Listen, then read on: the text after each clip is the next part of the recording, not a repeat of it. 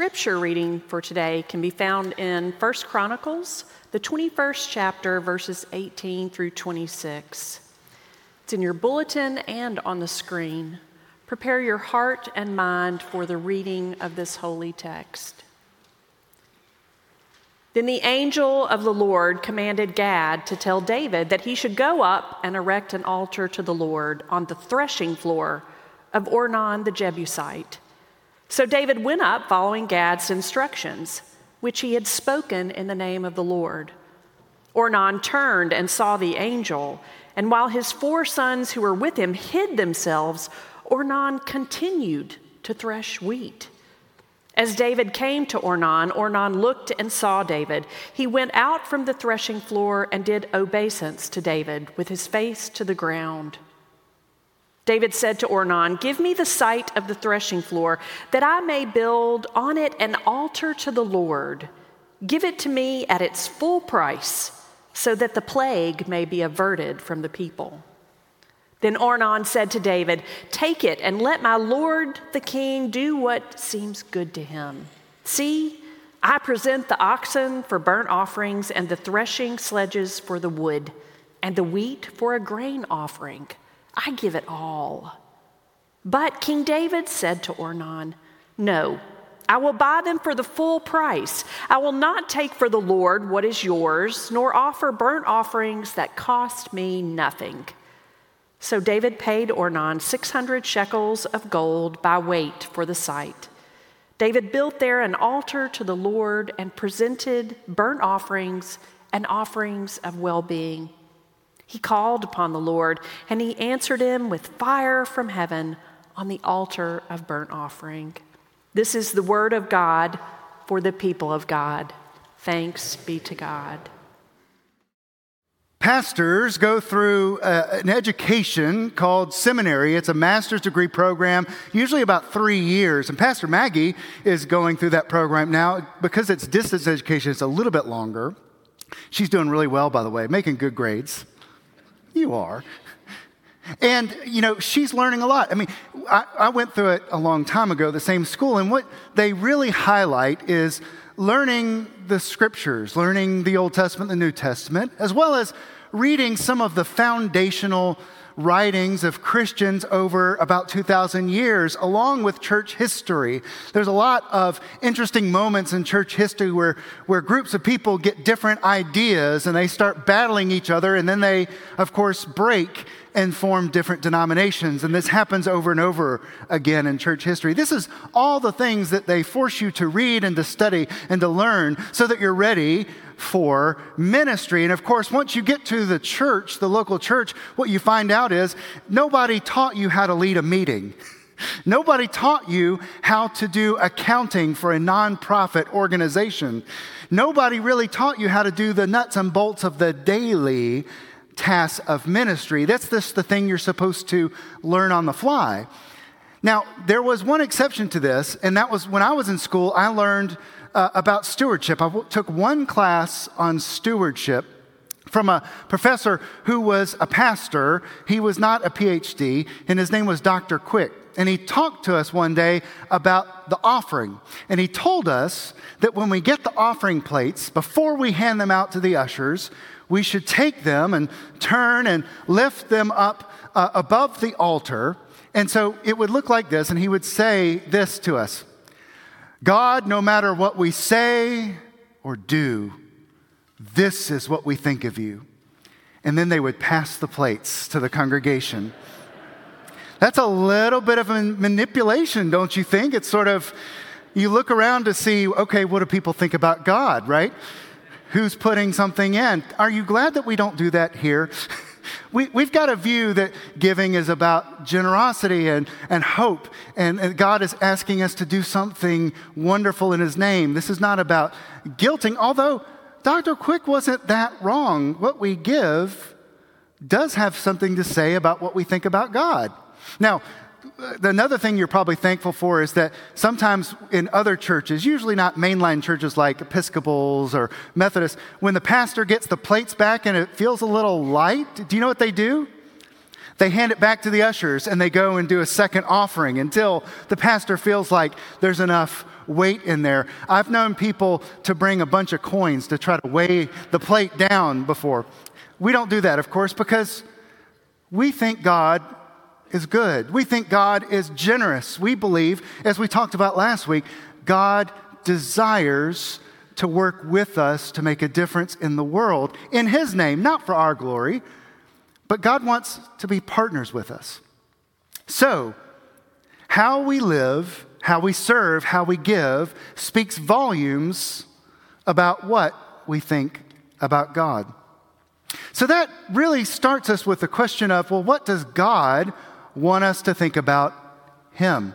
What does God want us to think about God. And God reveals this to us. I mean, we hear that God loves us and wants to partner with us. He makes covenants with people in the Old Testament to be in partnership together. He sends Jesus, and Jesus just doesn't take care of everything on his own. He gathers disciples, he enters into partnership with human beings. He not only gets the Jewish folks to follow him, but he opens up the doors to other people, to Gentiles, and empowers them to reach other people. There's something about partnership that God desires with us. He doesn't want to just do things for us, He wants us out of our free will to respond to Him.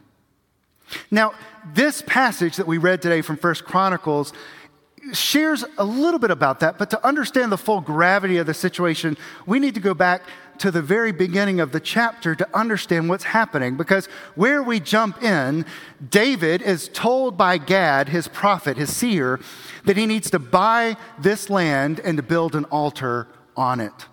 And so, and so, David does. But why does he even have to do this? If you go back even before 1 Chronicles chapter 21, you'll notice that Saul was the king but Saul did not really work in partnership with God. Saul began caring only about himself and his power. And so God ended up getting a new king.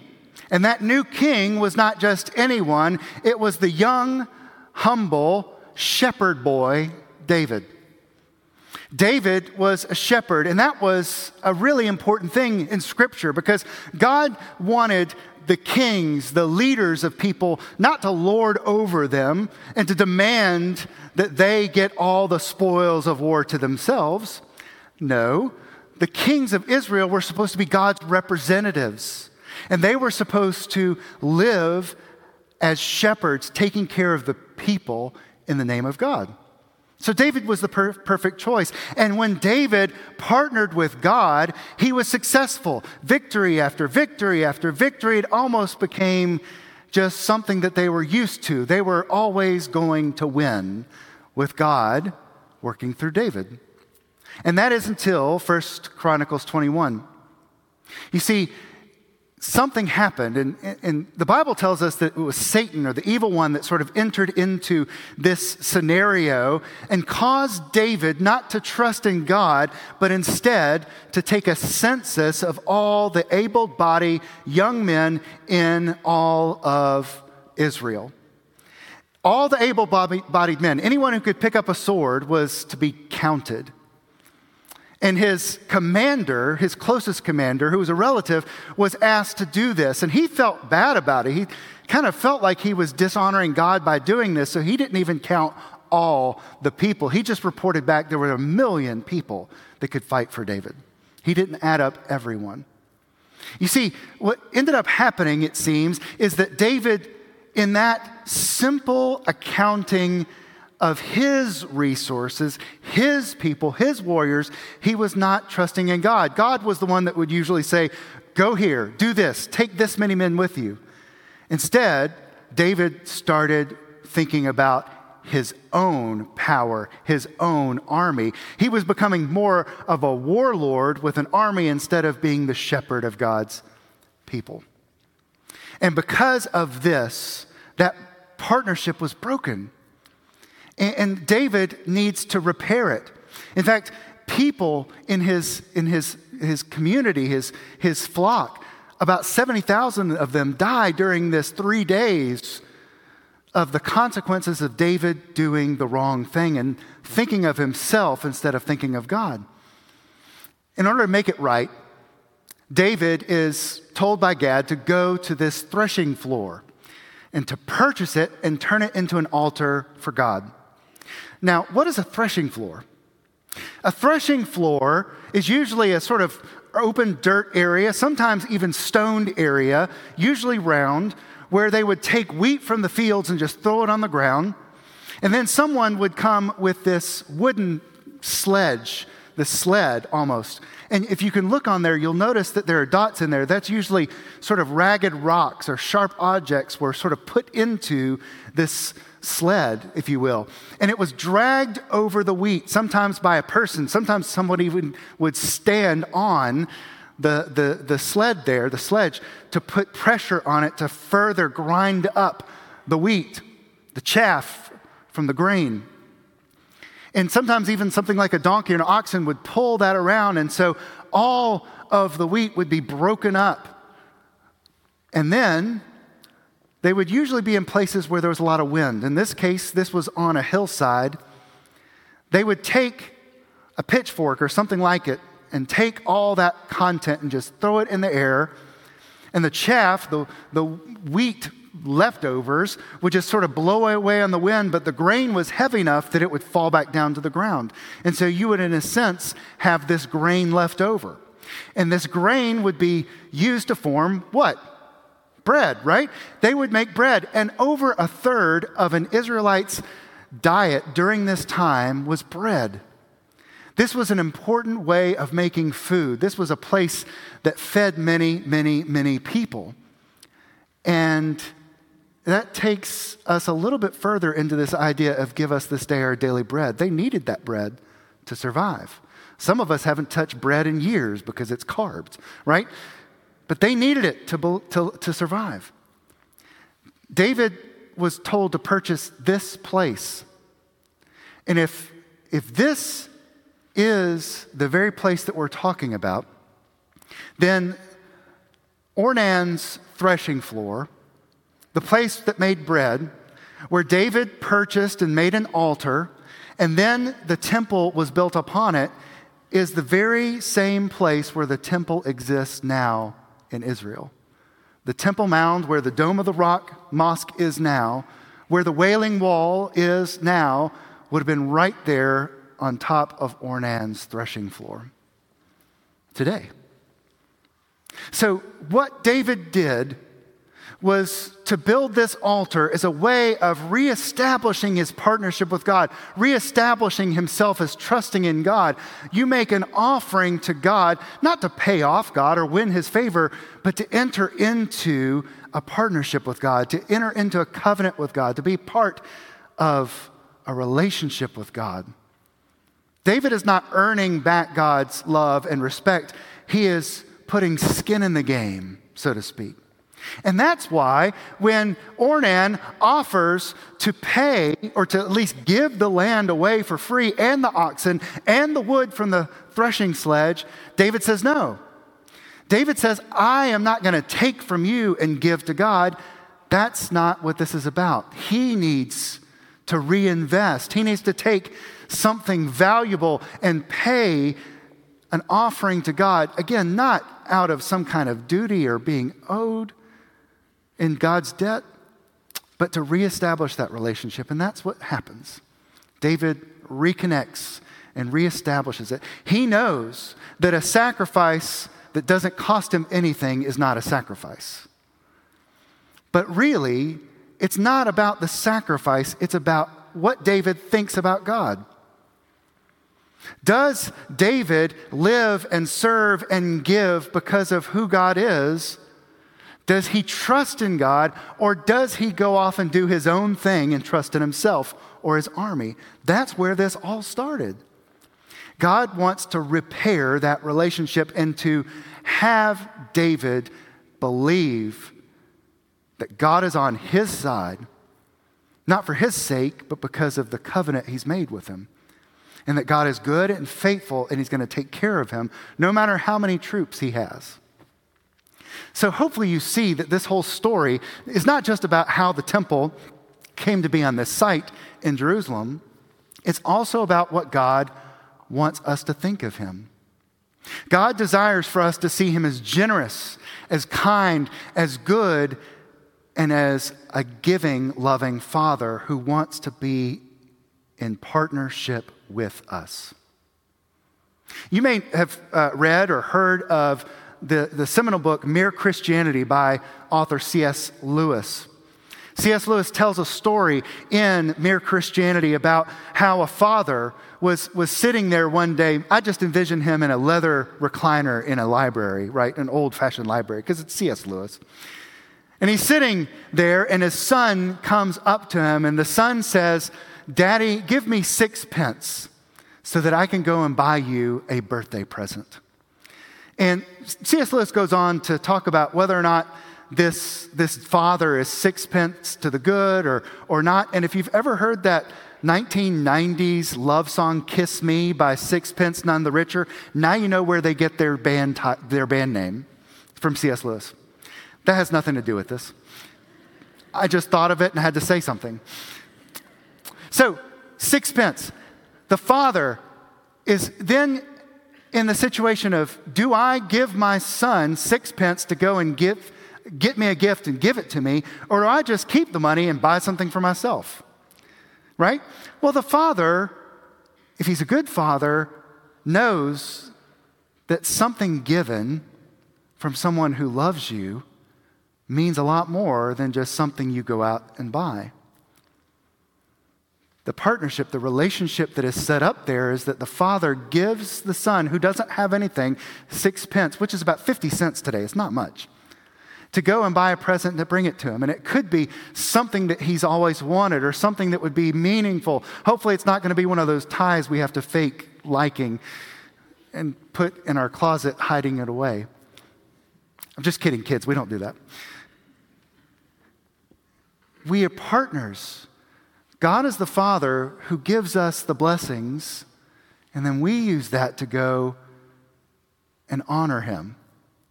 Take it from another example. What if that same child comes to the father and says, Father, can I have sixpence so that I can go to the store and buy a coat for my friend Tommy at school? He doesn't have a coat. Is the father a good father who's going to say, No, no, no, let's go together and we'll buy a nicer coat for him or is he going to say, Tommy's daddy can buy him a coat?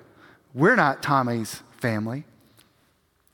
If God is the Father, then he wants to be in partnership with us to go and purchase the coat because it's going to bring something good to the person, but it's also going to honor the Father. Years ago, I was an associate pastor at a large church here in Birmingham, and we did something called a reverse offering. You may have heard of this before. A normal offering is that you put money in the plate, right? And then we take it and we put it in missions, we keep the lights on, etc. A reverse offering, the finance office of the church puts cash in envelopes and puts it in an offering plate, and then we pass it out to the congregation. And this is not about trying to make you feel a little bit better because we gave you $5 back of the $100 you gave us or something like that. It was about mission. We gave out the envelopes. Some of them had $1 bills, some of them had $5 bills, some had $10 bills. And we gave it out one Sunday and we said, Take this money and do something for God. Serve someone, honor someone, feed someone. If you're willing, try to make it grow so that you can give something more. So we challenge them not only to just take that cash and to give it to the first person on the side of the road, but instead to think about how they could invest or grow that money and make an even bigger difference. You know, you hear that story about uh, the faith of a child, right? And how the children among us have the bigger faith, the, the adults around they usually have more of a real world way of thinking. Well, there were some children there. Their family picked up an envelope that had $5 in it. So this little girl said, I know what I want to do with this money. I want to give it to Children's Hospital because my friend has cancer and is being treated there. So this little girl got a couple of other girls who lived in the community together. They were all in school together and all knew this little boy. And they went to the grocery store and bought lemonade mix. They bought what they needed for a lemonade stand. And they went out there one day and they had their lemonade stand, and as cars were coming by, someone would stop and give a dollar and get a cold glass of lemonade. It was kind of a hot May, I think it was when we did this. And then when they found out why they were doing it, they would pull out more money. They wouldn't just put a dollar in, they would give more and more and more. And at the end of one day, these girls raised over $100 for Children's Hospital to help fund the place that was making a difference in their kids, their friend's life. And it all came from these children believing that they could make a difference, that God was good, and that God wanted to be in partnership with them. They just believed that God could do something amazing through them. How we think about God is revealed in how we live and how we serve and how we give. We can think that all things are possible when we believe in a God who makes all things possible. Remember Mary? She couldn't believe that she was going to be the mother of the Son of God. And what did the angel say? With God, all things are possible. Nothing is impossible. If we believe in God as being able to do it, and if we believe that God wants to partner with us, there's no telling what can happen when we give, when we take leaps of faith. I mean, can you imagine the kind of things that have happened when people gave to honor Greg Faust so many years ago? to put this Angels Among Us grant together. Do you think that they knew how many people's lives would be touched by every grant that goes out? I know some people have heard about the, the uh, labyrinth that we are going to hopefully build right outside these walls. And it's going to be a place where people can walk and pray and be in the presence of God. And I know a few people probably deep inside their head are just thinking, well, that's just going to be a pretty garden that nobody's going to go to. I don't know, maybe I'm like those girls in the lemonade stand. I just have this vision that maybe by next Thanksgiving, when the doors of the church are locked because everybody's out having dinner and seeing family, that there's going to be a space outside where someone whose life is falling apart or is having terrible relationships with their family has a place to come and be in the presence of God that is not locked or closed. Can we believe that God? Can do these things? Do we believe God is going to do these things? That changes how we live and act, how we serve, and how we give. I want to challenge you during this season of Thanksgiving that we're at. It's not just a speed bump on the way to the Iron Bowl and Thanksgiving, the Iron Bowl and Christmas and all of that. It's, it's literally a time to be thankful, to take account for what God has given to us. Take some time to count your blessings. Don't just power through eating a ton of turkey and falling asleep watching NFL. Talk amongst your family or your friends. Talk about what you're thankful for. It may be hard to come up with a lot of things, but there's something. Name your blessings and connect the dots between the blessings that you have that you're grateful for and the God that gave them to you. And not only that, think about God and who God is. Come up with some names or ideas or descriptions about God and who God is, and then connect the dots to you and how you can partner with God to make a difference. What can you do? What's on your calendar that needs to be put aside so that you've got time for God? What is a resource that you have tucked away that can be used by God? What is a gift that you can give to someone in need that will make all the difference in the world. If God is good and God is active, you may not know it immediately. You may not even know it a while from now, but there will be ways in which God's partnership in and through you will make all the difference. Amen. Let us pray. Most holy and loving God, we give you thanks for this life, for every breath, and for all the blessings that we have. Help us to think of you in the ways that you desire us to think of you. Help us to honor you and to reflect you in the way we live. Help us to be thankful, to be grateful, and to know that we are in a covenant with you, that you seek to work in and through us in all we do. In the name of the Father, Son, and the Holy Spirit, we pray. Amen.